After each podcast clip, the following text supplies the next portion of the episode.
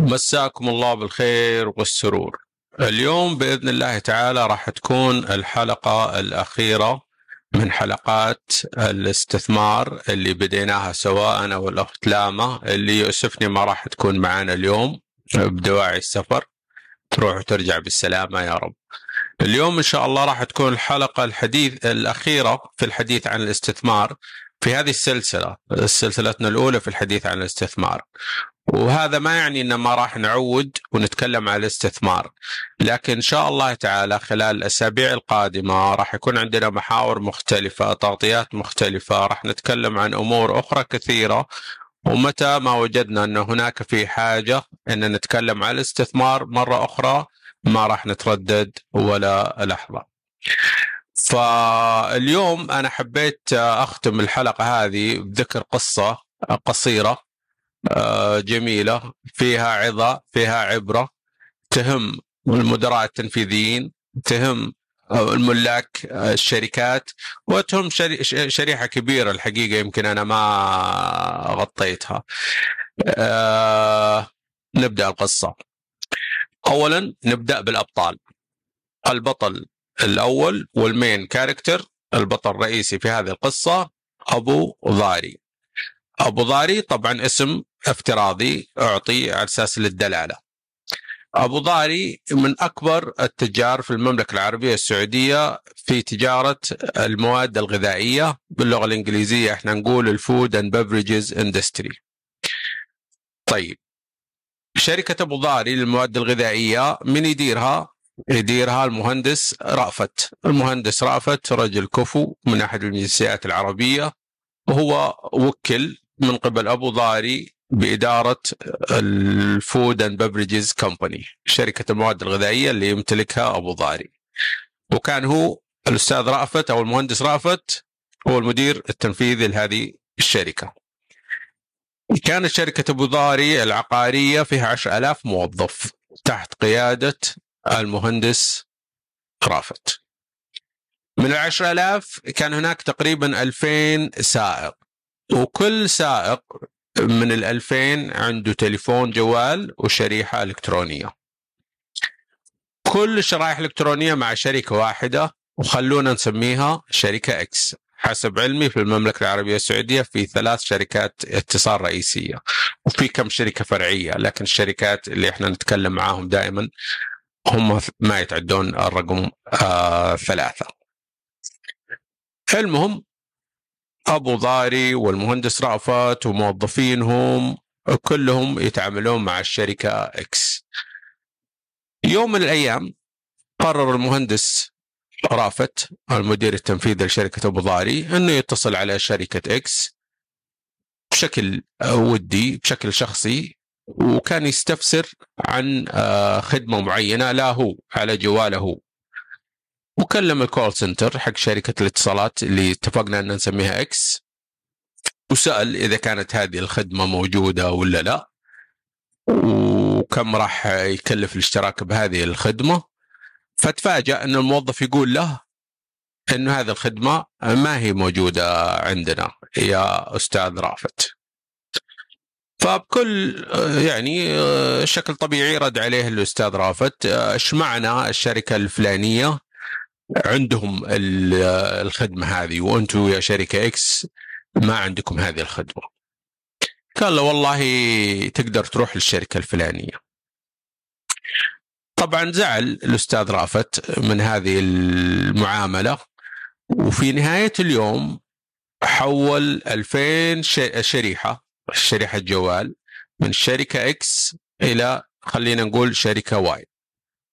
طبعا المدير التنفيذي يملك صلاحيات كبيرة وهذه أبسط صلاحياته. ما عجب أسلوب التعامل ولا عجبه برضو عدم وجود الخدمة اللي كان يسأل عنها لأن مستقبلا موظفينا ممكن يحتاجونها. نهاية اليوم 2000 شريحة تحولت من شركة اتصالات إلى شركة أخرى. القيمة التشغيلية لهذه الشرائح 300 ريال بالشهر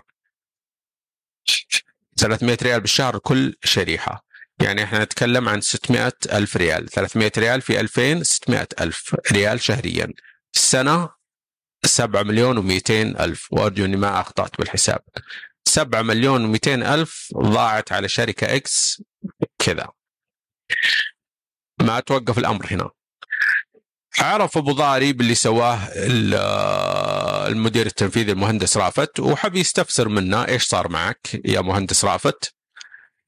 المهندس رافت شرح آه، لمعزبه أبو ضاري إنه صار معاه كيت كيت وانه قرر 1 2 3 فقال له أبو ضاري يعطيك العافية أه تصرف سليم أنا ما عندي مشكلة ولكن ولا عليك أمر يا باش مهندس ارسل لشركة X خطاب اشرح فيه اللي صار معك مع الموظف وبين لهم إيش صار معاكم وبين لهم إن كذا كذا وإن انتقلنا إلى كذا وإلى آخره.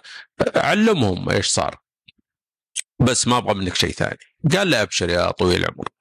وفعلا قام المهندس رافت وعمل خطاب للشركة X اللي كانوا يتعاملون معاها. وذكر المشكلة اللي صارت بينه وبين الموظف وبين آه ال position حقه أو آه وظيفته وذكر لهم عدد الموظفين اللي تحت إدارته واللي قام بتحويلهم وشرح لهم كل حيثيات القضية على المستوى الشخصي وعلى مستوى ال business.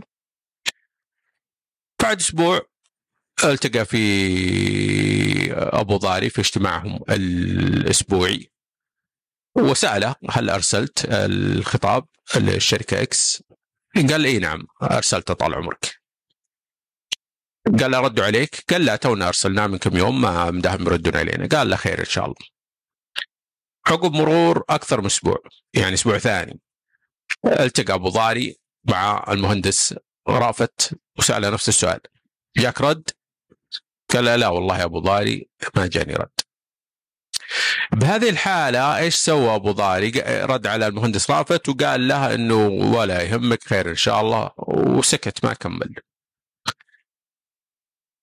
خلال تلك الفترة اللي ما تتعدى شهر حسب كلام أبو ضاري لأن أبو ضاري هو اللي قصة وقصة وأنا كنت شاهد عليها شاهد على القصة في المجمل وأنا ماني شاهد على التفاصيل ولكن أعتمد على رواية أبو ضاري بشكل كبير ونعم الرجل أبو ضاري كان يملك محفظة استثمارية كان يملك فيها شركة إكس وحدها أسهم بقيمة 100 مليون ريال.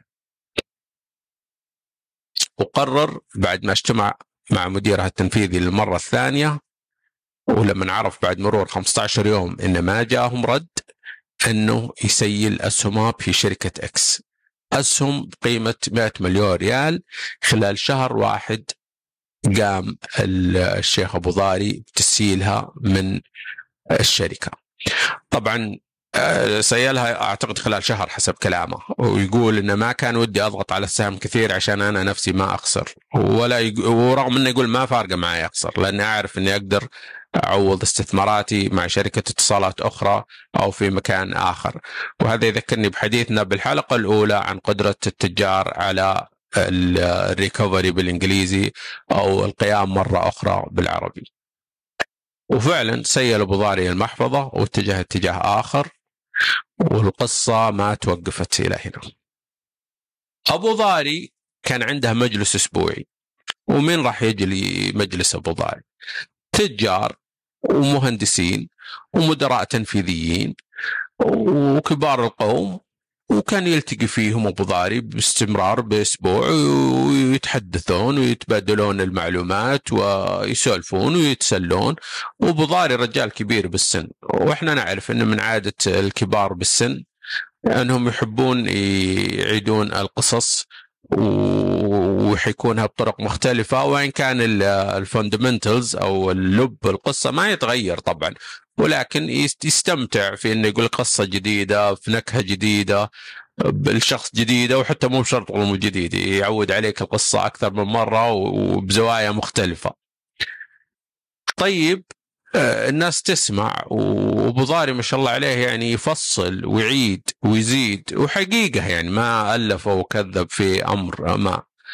وهذول الرجاجيل اللي هم يعني آه، مسؤولين عن ملايين الريالات كاستثمار أو شركات أو تشغيل أو إدارات تأثروا بكلام صديقهم أبو ضاري يثقون فيه رجال يعني ما يحتاج. وشوي شوي شوي شوي العالم بدت اللي عنده أسهم في شركة X يسيل اللي عنده شرائح من شركة X يتركها ويحول إلى شركة Y أو Z حسب كلام ضاري وهذه النقطة اللي آه، يمكن أنا مو متأكد منها. يقول إن السهم ذيك السنة نزل 25% وهو صادق السهم حق شركة X نزل 25% هو يعتقد أنه لعب دور كبير في نزول السهم في ذيك السنة.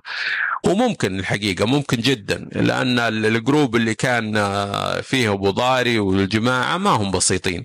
وهذه الأمور تحدث وال customer service وال call center يعني وهذه الحقيقة انتهت القصة. انتهت القصة إنه نزل سهم 25% وأبو ضاري يعتقد إنه لعب دور مؤثر في هذا الموضوع. انتهت القصة. الآن أنا تعليقي على القصة. ال call center والله إنه ال call center في بعض ال businesses آه أنا أقدر أقول يحزن وسيء. وأنا نفسي عانيت من ال call centers حق كثير من الشركات بل والبنوك اللي أنا دائما أثني عليهم. ال call center في كثير من المنظمات التجارية ما هو على المستوى المطلوب أو المتوقع. آه غلطة من موظف مثل ما سمعنا بالقصة اللي انتهت كانت سبب في خسارة الملايين. أنا أجد إنه كثير من الشركات يصرفون ملايين الريالات عشرات الملايين بالريالات على الدعايات وعلى ال PR public relation العلاقات العامة وعلى المشاركة الاجتماعية وعلى أمور طيبة كثير ويا ريتهم يستمرون فيها أكثر وأكثر وأكثر لكن ال front lines اللي هم الجنود اللي هم ال call centers الآن قليل اللي يروح أي شركة اتصالات أو بنك أو أي شركة يروح لهم بنفسه عادة في مكالمات وفي اتصالات آه، على الأونلاين. كثير من الشركات تعاني بهذا الموضوع ولا قاعد تستثمر بالشكل المناسب حسب رأيي وأنا ما أعرف أشوف المخرجات سيئة فهذا يعطيك دلالة على أنه ما قاعد يتم الاستثمار أو التركيز على هذا ال section من ال business على هذه الجزئية من ال business من العمل بشكل آه، مناسب.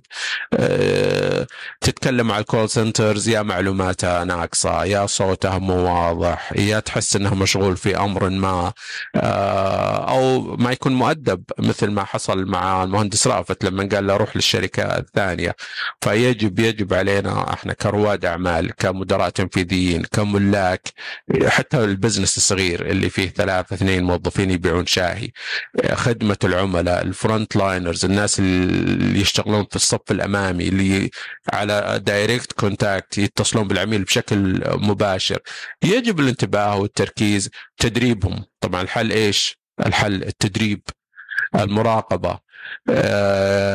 وجود نظام آه، واضح وصارم ويقدم معلومات قيمة للمسؤول والعصا والجزرة حسب آه، رأيي. في هذا الموضوع تحديدا من ال business يلعب دور كبير.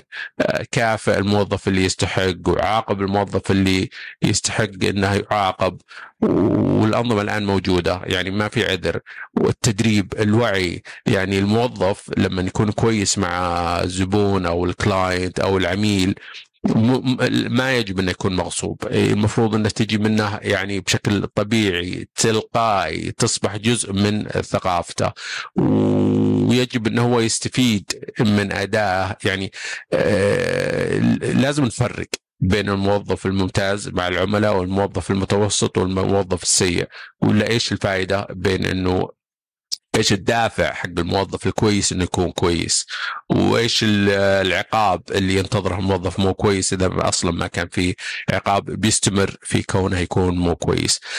قصة قصيرة أرجو إنها تكون مفيدة وبلتقيكم الأسبوع الجاي إن شاء الله تعالى. والسلام عليكم ورحمة الله وبركاته.